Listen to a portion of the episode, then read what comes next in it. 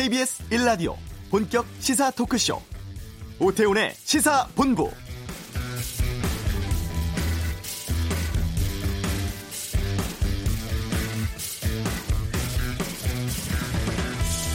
(5월의) 마지막 주말 앞두고 있는데요. 뉴스가 많습니다. 오늘로 동물국회라는 오명 들었던 (20대) 국회가 막을 내리죠.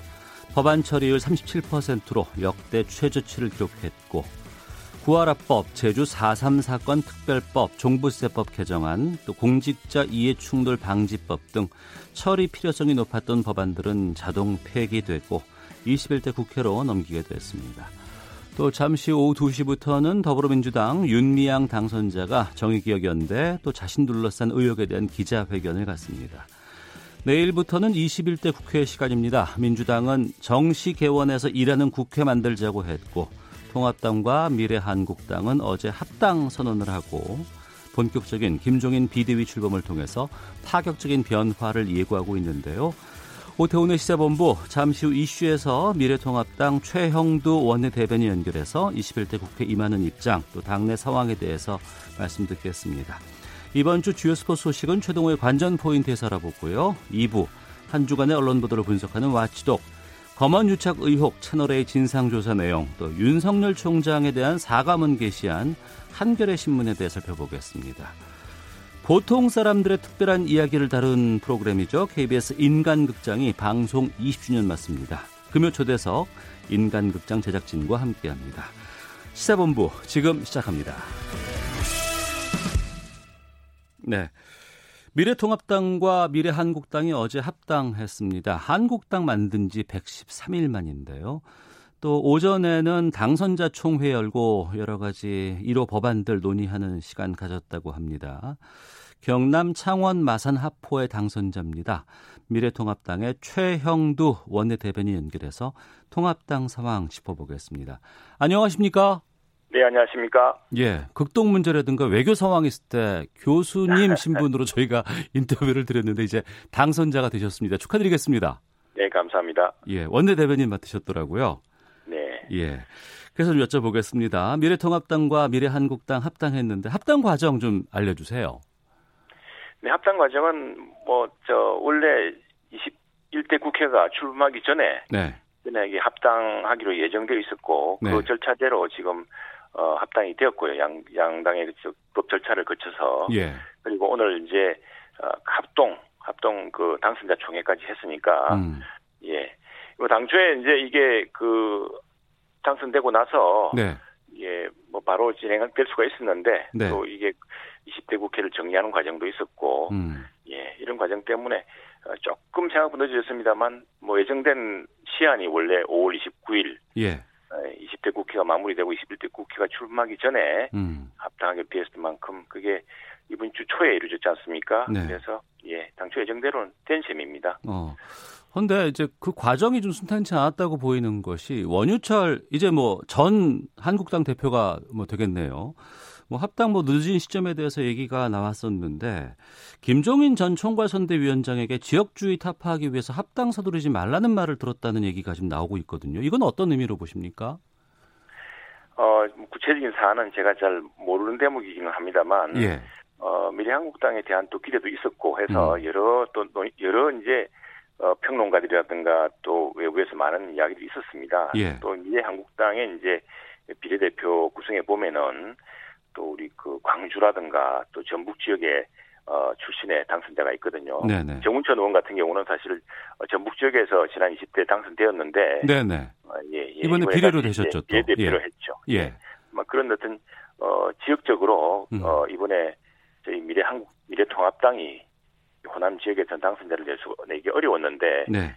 그 미래당은 이제 미래한국당은 전 미래한국당이죠. 미래한국당은 그런 여러 후보들도 있고 하니 아마 그런 말이 나온 것 같은데 음. 근데 뭐 이 합당을 하지 말라는 취지로 했던 말은 아닌 것 같고요. 예. 에, 당시 이제 원유철 대표라든가 또 어, 미래한국당에서 나온 이야기는 이 합당을 그냥 합당하지 말고 이런 그 비례 정당들이 난립하게 만들었던 연동형 비례대표제, 준 예. 연동형 비례대표제를 폐기하자는 음. 여야 합의를 이끌어내면서 합당을 하자.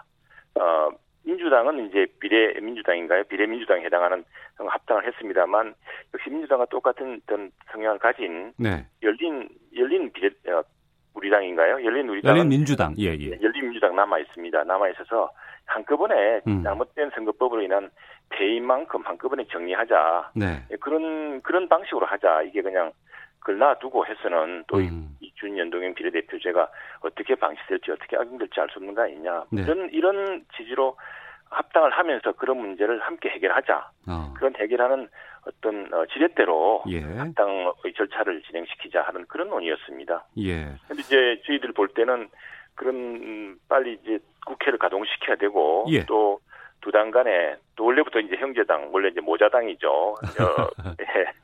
그 당인 사이에서 예. 신속한 원내 합의 원내의 어떤 어, 의사 일정을 진행시키기 위해서는 음. 두당 체제로 가는 것보다 빨리 하는 게 좋다. 네. 그래야지만이 어, 지금 안 그래도 가뜩이나 숫자로 열세지 않습니까? 예, 177석 예. 대 103석입니다. 음. 빨리 원내 전략이라든가 지금도 산적한 현안이 많고 굉장히 위기 상황입니다. 네. 그런 상황이기 때문에 그 선거법 개정 문제도 함께 진행을 하고 또 지금 산적한 문제를 신속하게 힘을 합쳐서 해결하자는 데서 다 동의를 해서 합당이 이루어졌죠. 네. 오늘 오전에 당선자 총회 있었죠? 네, 네, 그렇습니다. 103분이 다 참석했습니까? 어, 몇 분은 안 하는데 뭐 이제 저 비례대표 당 이제 비례대표 되겠습니다. 미래한국당 당선자들은요. 예, 예. 비례대표 전원이사 참석하셨고요. 어. 예. 거의 뭐 상당 거의 대부분 참석했습니다. 분위기 좀 전해 주시겠어요?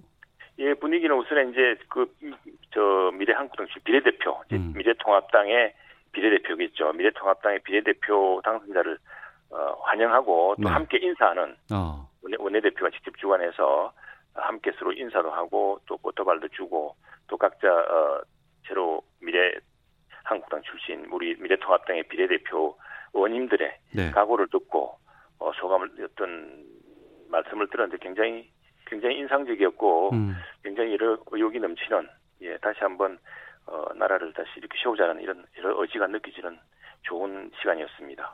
김종인 비대위원장도 참석하셨습니까?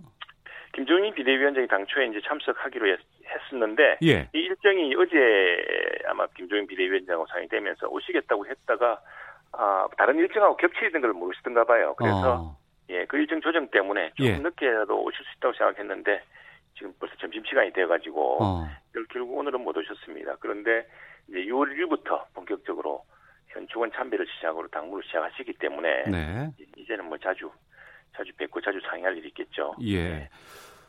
오늘 총회에서 그러니까 21대 임기가 내일부터 시작되잖아요. 이제 맞습니다. 국회 네. 1호 당론 발의 법안 논의한다는 보도가 많이 나왔습니다. 논의가 맞습니다. 됐습니까? 네, 네, 그 논의 시간이 상당히 많았습니다. 예. 주요한 것은 지금 코로나 19 코로나 이 사태 때문에 굉장히 경제가 위기지 않습니까? 전 세계 경제가 다시 어려워졌고 음.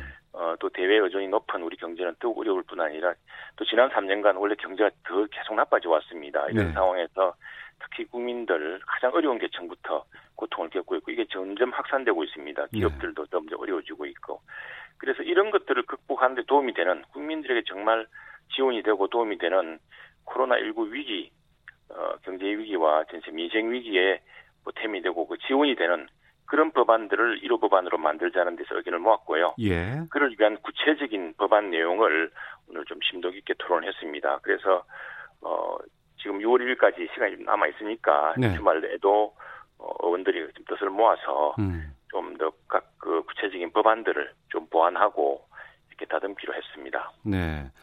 자, 그리고 이제 비대위 체제로 전환이 됐잖아요. 네네. 이 상황에 대해서 좀 여쭤보겠습니다. 전국위에서 의결안대로 합당한 마무리가 됐고, 이제 김종인 비대위가 구성이 됐습니다. 비대위원도 어, 선출을 했고, 6월 1일부터 본격적으로 활동에 들어간다는 보도가 나오곤 있는데, 네. 당내에서의 비대위에 대한 뭐 의미, 평가, 좀 어떤지를 좀 알려주세요. 네, 비대위에 대해서는 여러 논의가 있었습니다. 현실적으로 우리가 비대위가 불가피한 측면이 많았습니다. 네.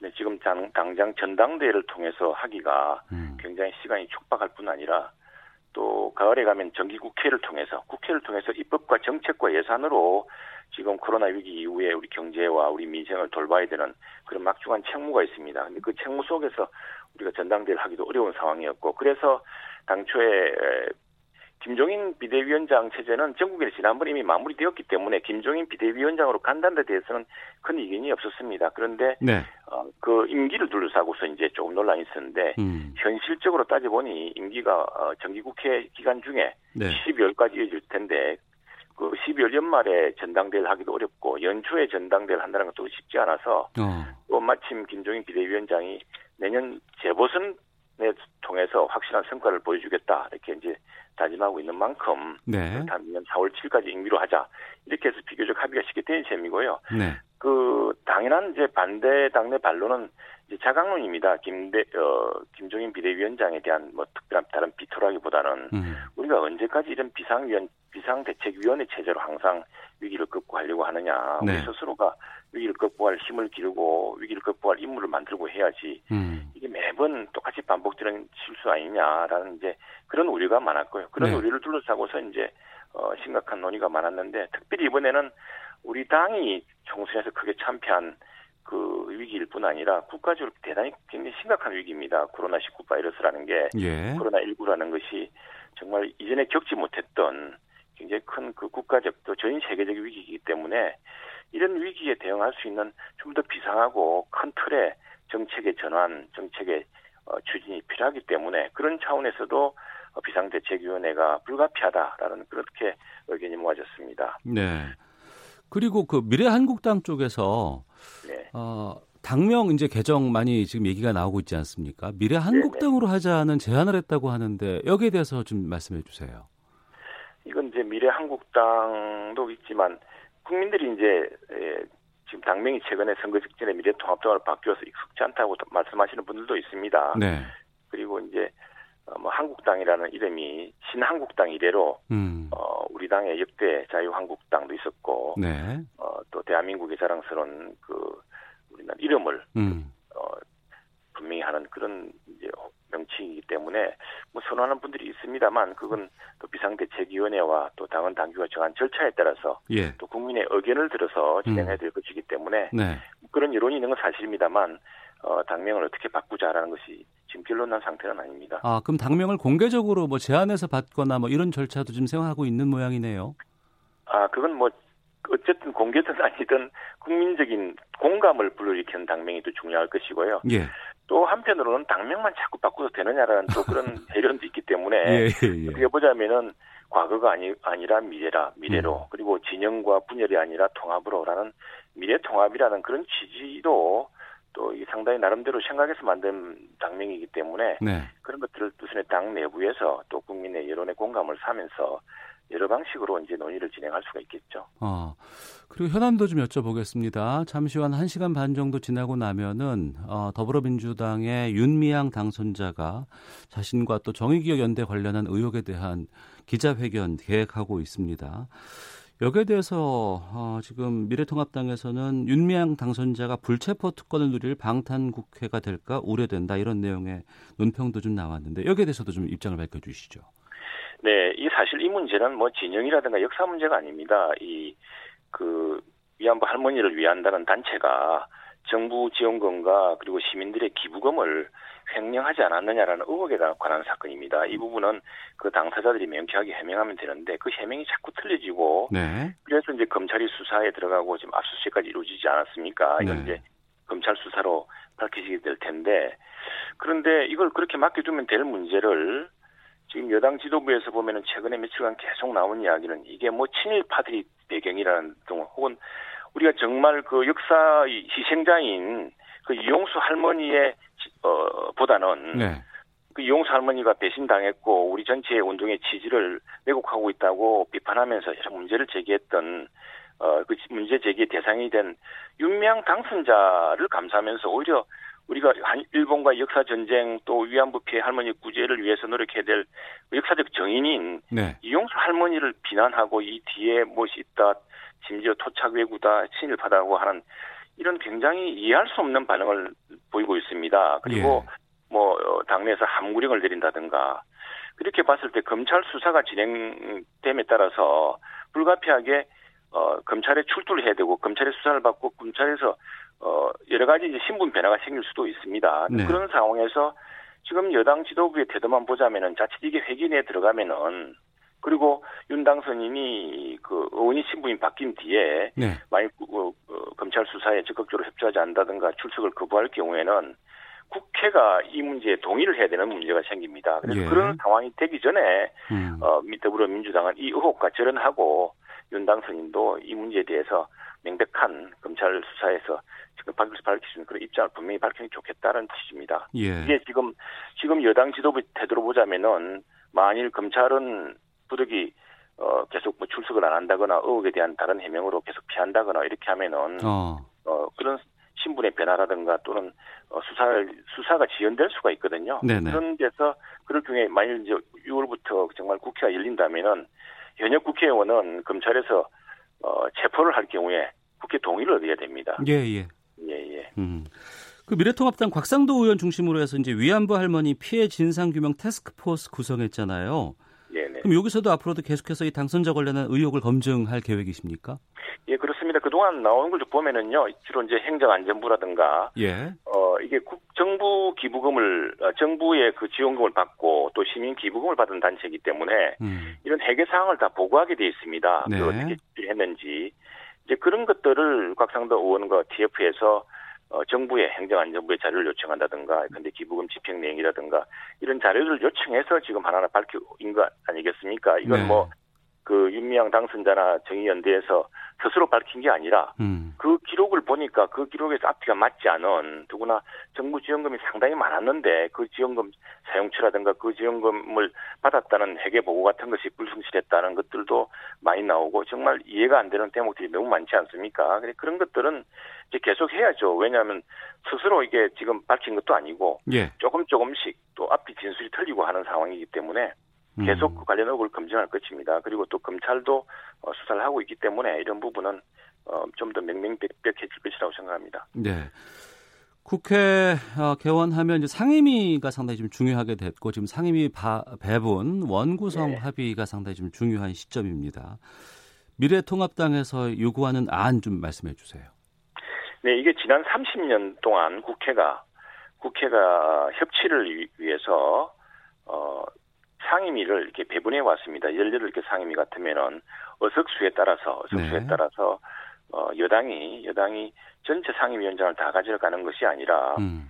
어 야당에게 협치를 위해서 상임위원장을 어몇 몇 개를 이렇게 어쭉 배분해 하는 그런 형식이었습니다. 만일 이번에 그 비율을 보자면 약 11대 7, 18개 네. 상임위 중에서 어 여당이 11개 또 어, 미래통합당이 7개 이렇게 나눠주는 구조이고 이런 구조는 지난 30년 동안 보면은 지금은 미래통합당이 크게 패배해서 의석수가 많이 모자랍니다만 12년 전에도 비슷한 역전 현상이 있었거든요. 예. 그때 바로 민주당이 야당일 시절에 민주당에도 똑같이 허용했던 것입니다. 그건 협치를 위한 관행이었고 전통이었기 때문에 그런데 음. 그걸 갑자기 뒤엎고 이제는 우리가 다수당이니까 우리가 전부 다 하겠다고 하면은 그런 지지를 이제 아예 그냥 처음부터 백주하겠다는 이야기죠. 그리고 지금 의석수가 상당히 물론 부족합니다만 네. 그러나 그 어, 국민들이 보여준 투표수, 득표 우리 득표수를 보면은 그 지금 지금 의석수만큼 큰 차이가 안 납니다. 지금 의석수는 거의 두 배 이상, 뭐 두배 가량 차이가 납니다만 네. 국민들이 미래통합당과 민주당에 보내준 투표수, 어. 투표수를 따져 보면은 그건 뭐 어, 한 자릿수 이내입니다. 한 7%, 8% 포인트 차이기 때문에 예. 예, 진정한 협치 그리고 국민들이 원하는 법안을 어, 제대로 입법하고 또 예산을 심사하고 집행하기 위해서라도 그걸 음. 감시하기 위해서라도 어, 종일까지 얻은 협치의 룰. 어, 우리가 우리가 압도적인 여당일 때도 네. 민주당한테 야당에게 양보하고 배분해 왔던 그런 관행을 통해서 국민들의 의사가 골고루 반영될, 반영될 수 있도록 그렇게 해야겠죠. 음, 11대 7 말씀해 주셨는데 특히 보면은 좀 구체적으로 보면은 법사위와 예결위는 가져와야 된다 이런 입장도 나오고 있고 저쪽에서는 또 타협안으로 뭐 국토위 교육위를 뭐 대신 제시할 수도 있다 이런 분석도 나오는데 어떻습니까?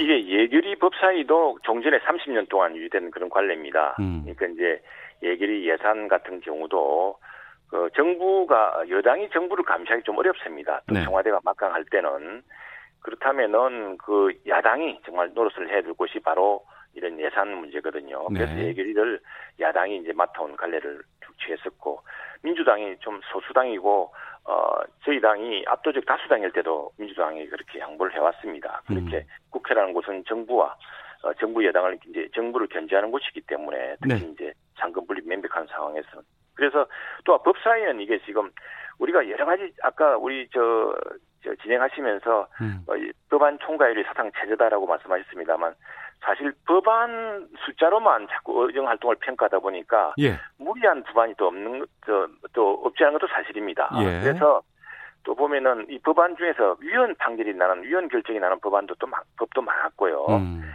그리고 또 하나 서로 경쟁적으로 하다 보니까 그 법안이 체계 심사, 다른 법과의 상충, 또 작구의 문제 이런 문제들을 심사하는 기능이 네. 물론 이제 외국 같으면 상원 하원이라든가 음. 또는 그 국회 내 다른 기능의 법제 심사의 강화를 통해서 강화될 수 있는데 우리 같은 경우는 단원제인데다가 어 지금 정부의 뭐 권능이 워낙 압, 기능이 워낙 압도적이어서 예. 그런 기능들이 국회 내에서 충분히 이루어지지 못하고 있다. 그래서 실제로 지난번에 20대 국회 내내 지난해 국회 법안 어, 처리된 걸 보면은요.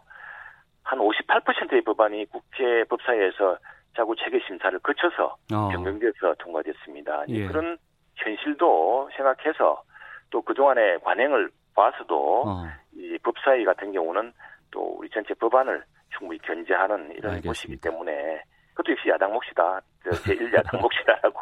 그건 과거에 그랬듯이 과거에 알겠습니다. 그러지 않았느냐 이런 이야기입니다. 예. 내일부터 21대 국회 임기 시작됩니다. 어떤 모습 보여야 할지 끝으로 좀 간단히 말씀해 주시죠. 예, 그동안 우리 국회가 특히 20대 국회는 어떤 특별한 법안 하나 때문에 모든 법안이 막힌 사태가 많았습니다. 근데 네. 공수처법과 이런 것 때문이었죠. 근데 국민들이 과연 과연 공수처가 이 코로나 위기 사태라든가 경제 위기 사태에 그렇게 중요한 법인가? 그게 음. 뭐 특별검사 제도도 있고 또 특별감찰관 제도도 있습니다. 네. 그리고 네. 헌법재판을 통해서도 또는 어 재판에 대한 이 신청 재정 신청을 통해서도 많은 것들이 이루어질 수 있는 상황에서 왜 거기에 꼭 몰두해야 되는가? 어제 음. 어 여야 여야 어, 저 청와대에서 네. 어, 이 문제를 이제 저희 그 원내대표가 대통령께 지적을 하기도 했고 대통령도 여기에 대한 입장이 있었습니다만 예. 아무튼 그런 걸로 해서 국회가 충돌하고 협치보다는 어. 분열과 어떤 진영으로 나뉘어서 싸우던 시기가 많았습니다. 이제 큰 위기가 닥친 만큼 예. 정말 한 번도 경험하지 못한 미래를 우리가 갖게 되었습니다. 이 미래를 어, 진영의 논리가 아니라 통합, 진정 국민들이 위하고 위하고 지금 진정 경제 위기 극복에 도움이 되는 방식의 협치가 이루어지는 국회가 되어야겠습니다. 알겠습니다. 오늘 말씀 고맙습니다. 네, 감사합니다. 예, 지금까지 미래통합당의 최형도 원내대변인과 말씀 나눠봤습니다. 이 시각 교통 상황 헤드라인 뉴스 듣고 오겠습니다. 교통정보센터 이승미 리포터입니다. 네, 이 시각 교통 상황입니다. 영동고속도로 강릉 방향으로 대관령 일대 정체가 심한데요. 오늘 오전 10시 때 대관령 5터널을 지난 지점에서 화물차 관련 추돌 사고가 발생했고요. 2차로 막고 지금도 처리 작업 계속되고 있습니다. 대관령 1터널부터 6km 구간 정체되고 있고요. 강릉 방향 수도권에서는 서창에서 월곶, 동군포에서 부곡까지나 용인 휴게소에서 양지 터널 부근까지 정체되고 있습니다. 중부 내륙고속도로 지선 창원 방향은 현풍 휴게 휴게소 부근 1km 사고 여파로 정체고요. 남해고속도로 부산 방향으로 지수 쉼터 부근인데요. 승용차 화재 사고로 3, 4차로가 차단되고 있습니다. 차로 변경에 유의하셔야겠습니다. 중부고속도로 남이 방향으로는 산곡 분기점에서 경기 광주 나들목 쪽으로 4km 구간 작업 여파로 밀리고 있습니다. KBS 교통정보센터였습니다. 헤드라인 뉴스입니다. 중앙방역대책본부는 오늘 0시 기준 코로나19 신규 확진자는 58명 늘어 누적 확진자는 11,402명으로 나타났다고 밝혔습니다. 국내 발생 신규 확진자는 모두 수도권에 집중됐습니다. 코로나19 국내 신규 확진자는 서울이 19명, 인천이 18명, 경기가 18명으로 나타났습니다. 또한 해외 유입 사례 3건도 서울이 1명, 경기가 2명으로 모두 수도권에서 발생했습니다. 경기도 부천의 쿠팡 물류센터 관련 코로나19 확진자가 모두 96명 발생한 것으로 나타났습니다. 이 가운데 물류센터에서 직접 감염된 확진자는 70명, 이들로 인해 감염된 사례는 26명으로 확인됐습니다. 질병관리본부가 코로나19 감염 초기부터 중증 환자까지 치료할 수 있는 국가지정 음압병실을 17개 의료기관 83곳에 더 확충했습니다.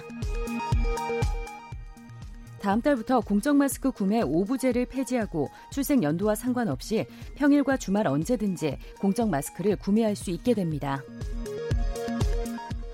코로나19 여파로 지난달 산업 생산이 2.5% 감소했습니다. 다만 내수 경기를 보여주는 서비스업 생산과 소매 판매는 반등했습니다. 지금까지 라디오 정보센터 조진주였습니다.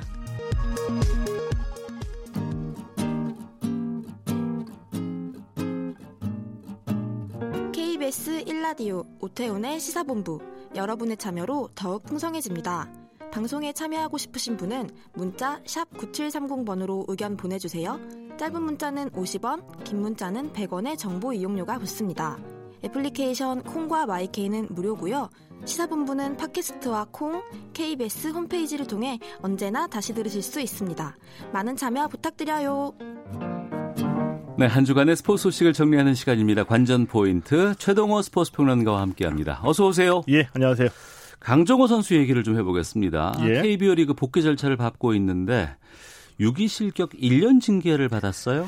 예, 그렇습니다. 6위 실격이 좀 말이 좀 어려워요. 좀 좀 더 쉽게 좀 바꿨, 바꿨으면 좋겠는데 네. 자격 정지를 얘기를 합니다. 어. 아, 그 지난 25일 KBO 상벌위원회에서 이 6위 실격 1년 봉사활동 300시간 이제 징계 결정이 났거든요. 네. 간단하게 정리해드리면 2016년에 음주운전 뺑소니 사건이 있었죠. 예. 이때에 2009년하고 2010년도에도 음주운전이 있었는데 숨겨왔다는 게 드러났습니다. 삼진 아웃이에요. 예, 그렇습니다. 삼진 아웃이, 아웃이기 때문에 이 법원에서 징역 8개월에 집행유예 2년 선고받았고요. 네. 어, 근데 그동안은 이 KBO가 어, KBO 리그 소속이 아니면 징계를 줄 수가 없죠. 그렇겠죠. 어, 지난해 예. 8월까지는 피츠버그 소속이었습니다. 그리고 올해 4월에 KBO 리그로 복귀하겠다라는 음. 의사를 밝혔기 때문에 네. 그래서 이제 KBO가 어, 상벌위원회를 열고 징계를 결정을 한 거죠. 음. KBO의 이러한 결정에 대해서 여론은 상당히 좀 호의적이지 않은 상황인 것 같아요. 어, 좀 부정적인 여론이 좀 많이 있습니다. 그래서 어, 청와대 국민청원까지 올라 올라왔고요. 이제 음. 국민청원의 얘기는 이 삼진 아웃이기 때문에 이 프로 야구에서 퇴출시켜야 된다 이런 요구하는 내용이 올라온 겁니다. 네. 일단 이제 팬들이 보기에는 유기 실격 1년 이 징계가 손방망이 처벌이다라고 음. 이제 팬들이 보기엔 좀 그런 거죠. 어, 그럼 좀 의문스러울 수도 있어요. 근데 왜 이렇게 유독 강정호 선수에게 어, 팬들의 비난이 이 거셀까 좀 네. 궁금할 네. 수도 있거든요. 제가 보기에는 제가 보기에는 보통 우리가 얘기할 때 이 죄질이 나쁘다 이런 표현을 쓰죠. 팬들이 보기에 좀 그런 것 같습니다. 왜냐하면은 음주운전 3회인데 2016년 사건에 음주운전 플러스 뺑소니가 걸렸고요. 그러네요. 예. 그렇고 그 이전에 2009년, 2010년에 있던 사건을 어, 음주운전이면은 KBO에 신고를 해야지 되는데 네. 신고하지 않고서 어, 어, 은폐를 한 겁니다. 아, 은폐를 했다. 예, 이게 예. 이제 2016년에 사고가 나면 사건이 나면서 이제 드러난 거고요. 음. 또 KBO 야구 규약에 음주운전 3회면은 어, 유기 실격 3년 이상으로 돼 있거든요. 근데 이 규... 1년이잖아요. 예. 근데 이 규정이 2018년에 만들어졌습니다. 개정이 아, 됐습니다. 예, 이 예. 때문에 소급 적용을 안 해서 음. 못 해서 강정호 선수로서는 좀 다행이라고 느낄 수도 있겠는데 팬들이 네. 보기에는 이게 좀 송방망이 처벌이다 이렇게 느껴지는 거죠. 음. 필츠버그 가기 전에 원래 소속팀이 키움 히어로즈였습니다. 예. 그러면은 이 유기 실격 1년에다가 뭐 봉사활동 마치고 나면은 키움 히어로즈로 복귀가 되나요? 어, 복귀가 되는데 복귀해야만 합니다. 어, 예, 예. 이 이미 탈퇴 신분이거든요. 근데 어. 이미 탈퇴라는 거는 구단에서 선수를 방출할 때 네. 어, 우리 선수 아니니까 아무 팀에서 데려가도 상관없어. 이게 아니라 네. 방출을 하는데 권리는 우리 팀에 있어. 음. 그러니까 복귀하면 반드시 우리 팀으로 와야지 돼. 이게 이제 이미 탈퇴이거든요. 예. 자, 그런데 이미 탈퇴로 대부분 다 메이저리그에 우리 선수들이 진출합니다. 근데 이 선수들이 메이저리그 끝 마치고 국내로 복귀할 때는 네. 대부분의 선수들이 구단하고 먼저 나 복귀하겠다. 이미 음. 탈퇴 어떻게 풀겠냐. 상의하고 나 상의를 하게 되고요. 그리고 네. 난 다음에 구단에서 KBO 리그에 이미 탈퇴 해제를 요청을 하거든요. 아 구단이 예. 예. 그런데 어찌 된 일인지 강정호 선수는 키움하고 상의가 없었어요. 아 이번에 복귀할 때요? 예. 어. 그리고 먼저 자신이 변호사를 통해서 KBO에 찾아가서 나 KBO 리그에 복귀하겠다. 이미 탈퇴 해제 문의를 하는 거죠. 그러면 키움은 좀 기분 안 좋을 것 같은데요? 어 제가 보기엔 당연히 그렇죠. 예. 어 그리고 어 징계를 받았잖아요. 25일에 징계 결정 당하고 사흘 뒤에서야 예. 키움의 단장에게 어. 연락을 취했다고 합니다. 이것은 지금까지의 메이저리그 진출했던 우리 선수들이 KBO 리그 복귀하는 하는 방식하고는 순서가 좀 많이 바뀌었다라고 볼 수도 있는 거죠. 이 상황에서 그럼 강정호 선수의 입장을 좀 들어봐야 될 것 같은데 강정호 선수 사과문 발표를 했다면서요? 예, 사과문을 발표했습니다. 사과문을 발표했는데 이 사과문의 발표도 좀 순서가 뒤바뀌었다라는 지적을 많이 받고 있죠. 왜냐하면 네. 예. KBO의 징계가 발표되고 난 뒤에 사과문이 나왔거든요. 어. 자, 그런데 팬들이 보기에는 자, 메이저리그 생활 접고 국내로 예. 복귀하려고 한다면 국내, 국내, 팬들에게 미리 사과를 해야 되는 게 그렇죠. 아닌가요? 예, 예. 예, 복귀 결정했을 때 사과를 했어야지 된다. 음. 그리고 난 다음에 이제 징계를 받아야 되는데 마치 징계가 발표되자마자 기다렸듯이 이 사과문을 발표한 거는 복귀가 결정이 되면 내가 사과할게. 음. 이런 모양새가 된 거였었거든요. 네. 근데 이것도 이제 팬들이 보기에는 순서가 뒤바뀌어서 이 강정호 선수의 진정성이라든지 이런 것에 대해서 의문을 좀 가지게 된 거죠. 그럼 강정호 선수가 야구를 할수 있게 되는 건 키움의 결단이 중요할 것 같은데요. 예, 이제 키움으로서도 좀 어려운 입장에 놓이게 됐습니다. 왜냐하면은요. 어, 강정호 선수를 받아들이자니 여론의 부담이 좀 있죠. 예. 키움이 받아들이지 않으려면 자, 우리 안 받겠다. 어, 이 관심 있는 팀이 데리고 가라. 라고 어, 어 하고 할 수 있거든요. 네. 근데 키움이 안 받는데 어. 여론이 부담스러워서 다른 팀에도 데려갈 수 있을까? 그것도 부담이죠. 다른 팀도 좀 부담스럽죠. 예. 어 이렇게 되는 경우고요. 만약에 다른 팀으로 가는 것도 싫다고 한다면 키움이 완전히 우리 안 받고 다른 팀에도 못 가게 막게 되는데 음. 이렇게 되면은 구단이 선수의 생명을 어 인위적으로 어, 종료시키는 은퇴 은퇴를 시키는 것이기 때문에 이것도 이에 따른 부담도 있을 수는 있겠죠. 음, 알겠습니다. 자, 프로야구 상황 좀 어떻게 전개되고 있는지 좀 알려주세요. 예, 어제 이제 NC가 홈런 4개 터뜨렸습니다. 또 이겼어요? 한 경기에서 4개. 아이고. 예, 그래서 키움을 9대 6으로 이겼거든요. 예. 근데 뭐 어제 이긴 거를 말씀드리는 게 아니고 어, 승률이 17승 3패인데 승률이 8할 오픈입니다. 이 8할 오픈이 20일 이, 이 그러니까 20경기 기준으로 해서 네. 프로야구 역대 최고 승률이에요. 어우, 지금 팀이 엄청난 엄청나죠. 네. 뭐 압도적입니다. 자 그리고 이 초반에 잠깐 반짝 상승세를 보였던 롯데가 무너지고요. 음. 이 자리를 LG가 대신 차지하고 차지하고 있거든요. 예, 예. 자 LG가 최근 10경기에서 7승 3패로 상승세인데 음. 어, NC의 3경기 차 뒤진 2위를 달리고 있고요. 예. 어, LG의 그 라모스 선수 네. 타율 3할 OPS 1위 홈런 9개 홈런 1위거든요. 이 어. 라모스 어. 선수가 LG의 상승세 이끌고 있습니다. 네. 프리미어 리그가 6월부터 재개된다는 소식이 들어와 있습니다. 손흥민 선수 그러면 다시 뛰는 모습 볼 수 있겠군요. 예, 그렇게 되겠죠. 프리미어 리그가 6월 17일 재개를 목표로 하고 있습니다. 재개한다 발표를 했습니다. 단 한 가지 전제 조건을 달았어요. 네. 어, 최대한의 노력을 기울여서 필요한 모든 안전 요건을 다 갖추겠다. 근데 음. 만약에 아, 모두가 안전하게 요건을 갖추지 못하면 늦춰질 수도 있다. 네. 이 때문에 이걸 보면은 아, 특히 특별히 코로나19가 악화되지 않는 한 음. 6월 17일 프리미어리그 개막한다라고 이제 보면 될 것 같고요. 예. 프리미어리그에 이어서 이탈리아 프로축구 일부 리그를 우리가 보통 세리에 A라고 얘기를 하죠. 예. 세리에 A도 6월 20일에 재개할 예정입니다. 메이저리그는 어떻습니까? 메이저리그가 7월 개막을 추진하고 있는데 7월 지금, 예. 예 지금 진통이 있습니다. 어. 어, 선수 노조와 이제 합의가 되어지되거든요. 근데 연봉 문제 때문에 진통을 겪고 있어요. 연봉을 많이 깎는다면서요?